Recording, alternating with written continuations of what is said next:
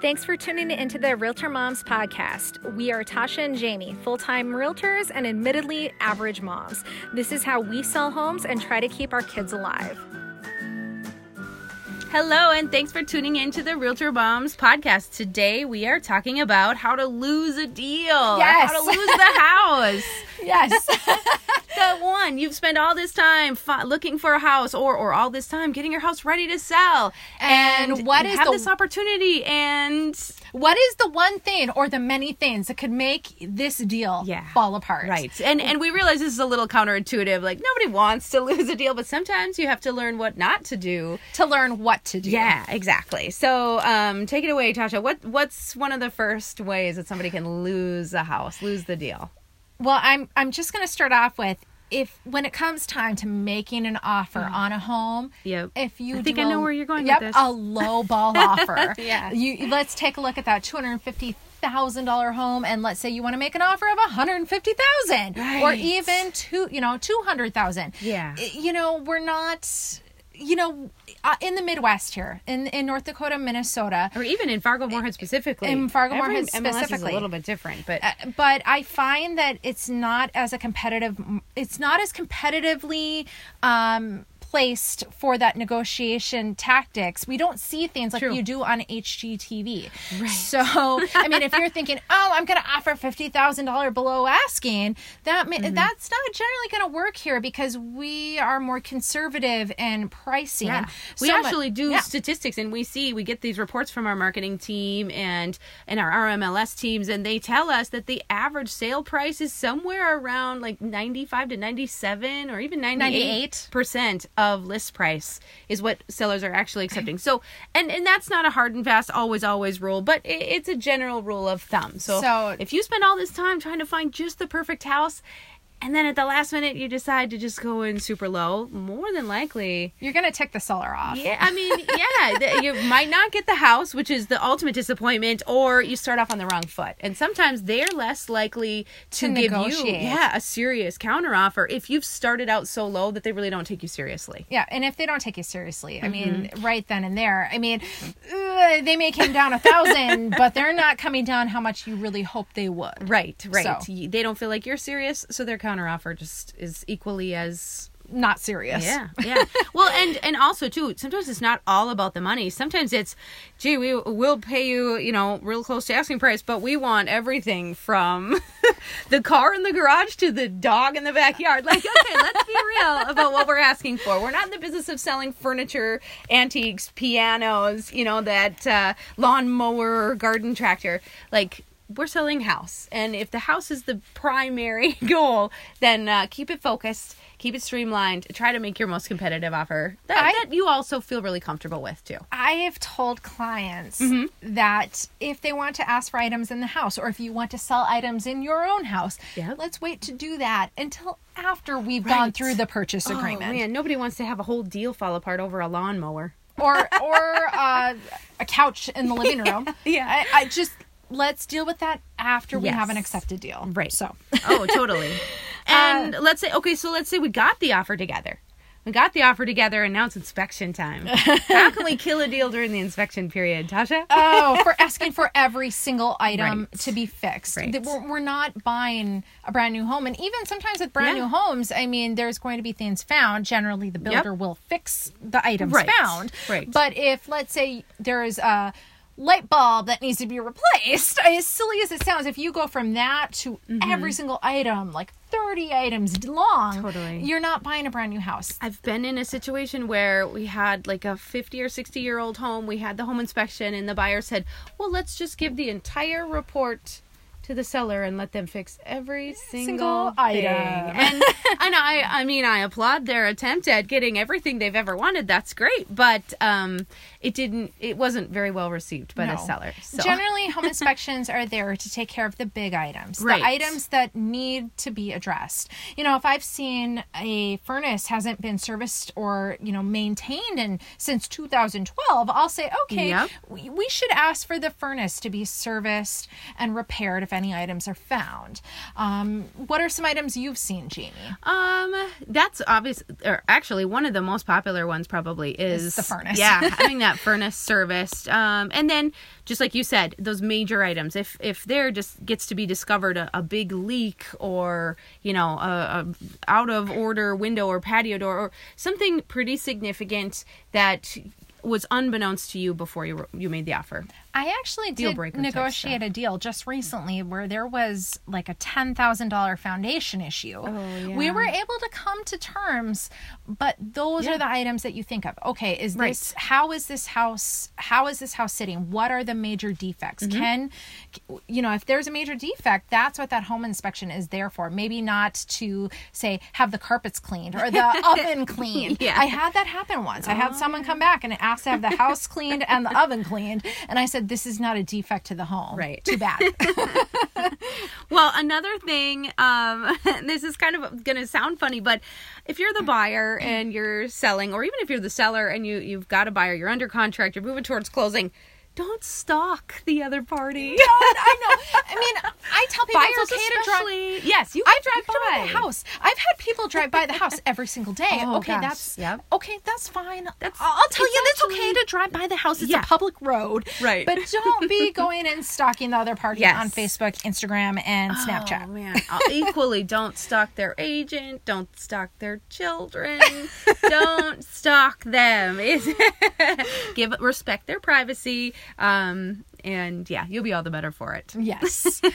well, on the buy side, you know, I tell people don't lie about your financial situation. You know, Oh, if, yeah. if you can't actually physically afford the home, that's not going to work out well for anyone because we're going to, going to get into a deal and you know if if you're sitting tight on those numbers and maybe you haven't disclosed everything to your mortgage lender you should Mm-hmm. Or your spouse. or your spouse oh we have a we have a story on that. Closing is a rough time to find out about your spouse's uh, yeah, credit card debt. credit card debt, Or- child support, like oh, you know, tens of thousands of dollars Right, right. for and we these don't items. care. Like we don't care. As your realtors, life is life, but you need to have these conversations with your mortgage lender and your significant other. I did have someone tell me a story one time. I, I Okay. can't remember who. I don't know Sure. what it was, but there was a story I heard about a spouse owing child sup- or child support and the other spouse finding out about it at the closing table. Oh, I, That's tough. That's that's a tough. That's Finding a out tough about the support or the child. Both. Oh my goodness. I, I, I wasn't me, but I have heard about that. well, let's that. move on. that sounds like a really uncomfortable situation altogether. Right? Uh, and but in the meantime, I'm talking about financing. Don't ruin your financing or change your financing substantially between. when Don't buy the new bought- car. Yeah, or finance all the furniture for the new house that you haven't bought yet. You can't change your situation. Don't change your job without talking to your lender.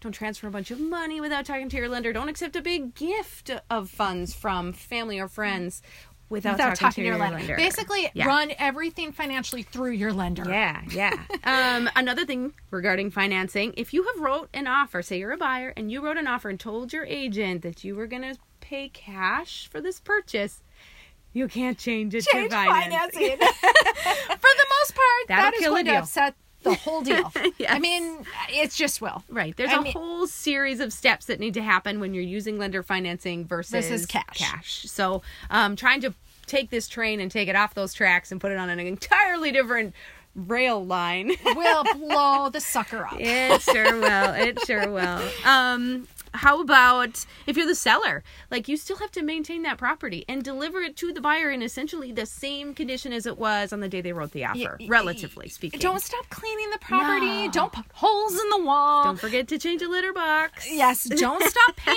utility bills. Mow the lawn. Keep mowing the lawn. remove the snow when Yes. we're in that horrible time of year. Yes. Yep. Take care of those items. Those that's expected of you as a homeowner. You bet. You still have to do that. Um and another thing that can sometimes derail a sale and this this is sort of out of order, but a real unpleasant neighbor looking house. or unpleasant looking neighbor's house. I have had what that. can you do? It's I- the worst. Like what do I, you do? I have had that. Ugh. I had a house that sat on the market way longer than it should have. Right. I adored and loved my mm-hmm. sellers, and then they turned into buyers, but I love them. They are the best. Yeah. But they had a just not a great neighbor. They did not have a great neighbor, and there is no hard fast rule for how that neighbor's house is going to affect Right. the hou- house property. It's not like I could say, okay, because of that, we should reduce price by five percent. Nobody There wants to is hear no that. hard fast rule because there's no taking control of that. So Mm-hmm. it's just trying to price and if it doesn't work, keep lowering the price until a price will work for a potential buyer. Mm-hmm. I had it's a tough. Yeah, I had a tough. situation once where I was working with some buyers and we went to see a house the one time and there was a neighbor outside and he was kind of a real grump, but we'll just leave it at that. And then, you know, I talked to the listing agent about it and she said, "Oh, he must have been having a bad day." Well, we went a second time um cuz these buyers really like this house and this neighbor came charging He's still out a of grump. yeah, charging out of his house, yelling and hollering. And well, to make a long story short, there had been a feud between these two neighbors. So it wasn't that the neighbor's house looked unpleasant, it was that he really wanted to destroy this opportunity for his neighbor to sell his house. And I mean, how sad is that? He I had no beef with the new people. I was like, dude, why why are you ruining the sale? If you don't like this guy, Wouldn't let- you want them to help leave? him move. Help them move. Let's them do move. everything we can to help them because then you end up with new neighbors. Right. So I guess the But- moral of the story there is make good with your neighbors. Make good with your neighbors. Let them exactly. help you move. So next, I'm going to talk about a significant issue that I have faced in the past couple of Okay. years. You know, uh, what two years ago? Okay. Um, you know, if if many times what we see is one spouse can be on the mortgage. Um, Sure. You know, Or only- one spouse is out looking because the other one looking. is out of town or not Correct. hasn't moved to the area yet. Yeah. Yes, sure. but if there's only one spouse on the mortgage, don't Mm-hmm. decide to purchase the house without your other spouse spouse being No, involved. I don't. had I had that happen. I me. mean, there's the whole like like you know when mama ain't happy thing. Yes. But it, there's still a conversation Conversation. going on, and you're talking about the I'm no talking about I'm talking about both sides being on the same on the same page because in Oh, this man. scenario, one spouse decided to purchase the house. You know, we had talked about what it would look like to purchase the house. Okay. And then, I mean, I, I was sitting there going through the paperwork, Yeah. and the spouse told me, "Okay, I'm excited. You know, once we had an accepted offer, let me tell, let me tell so and so that we got the house." I'm like, Okay. I'd be happy to let you share the news. Yeah. I'm happy to do that." Right. Lo and behold, such spouse was not happy Oh no. not happy at all. They were so mad, and and and it it, it was a nightmare. That's one way to kill It was a deal. nightmare, and it totally killed the deal. Oh we went to the home inspection. And she eh, was, or he was. That person basically that was it. It was done. It was It was done. over. No more. No well, more. yeah. Like I said, that will definitely kill a deal. I, I felt horrible, but there was nothing I could do. yeah. No. How would you know? I, I, I was like, great, you know, we can move forward. No, no, no, no, we cannot move forward. Oh, real estate. oh, real estate right? Uh, well, that's So- that's one way that somebody can be completely er, um, unreasonable. yeah, yeah. Don't be unreasonable. That's another thing. Do not be unreasonable. Yes. I mean, with your offer, with your expectations after the inspection, with your closing date, with what you're asking for, all of the above. I mean, there, there's pros and cons to each of those options, and as realtors, we're here. You know, Jamie and I are here to kind of help you walk through all of your options, the pros and cons to each of your options, and so that way you can pa- you can decide what is the best way forward for yourself and your family. Yep. So, Exactly. uh, the other other thing I was going to mention: don't disappear. Oh, Oh, yeah. do not disappear. Oh, there's a lot of steps after you find a home or after you get your home sold under contract. There's a lot more steps that have to happen until you close. Yes. So we need to be in constant communication. So just don't disappear. Great, great. And then the other thing I was I was going to say is once the appraisal happens, Mm-hmm. you know, if if uh, different types of loans uh, require Different different, requirements. to have different requirements and in, and if an appraiser comes through and they say certain items need to be taken care of during you know for the buyer to be able to move forward Mm-hmm. and purchase the home if those things get flagged work with your agent to be able to fix those Yes. items and because do if so in a timely manner because appraisals have to come back. They have to- have to come back and verify. That's just it. You can't just like, yeah, I'll do it.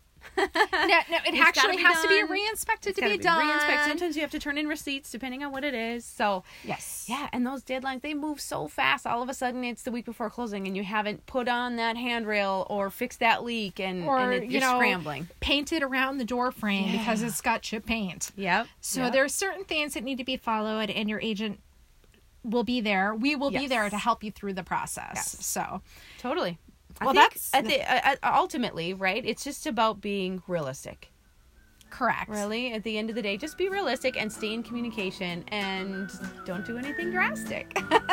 Correct. there we go. We fixed all the problems. well, thank you for listening to our episode on how uh, to not kill a deal. Yeah. Thank you for listening. Replay or hear more episodes at RealtorMomsPodcast.com and follow us on Instagram with hashtag RealtorMomsPodcast. This podcast is produced by Jamie R. Swenson and Tasha Barrett of Park Company Realtors, 28 North 10th Street, Fargo, North Dakota, 58102.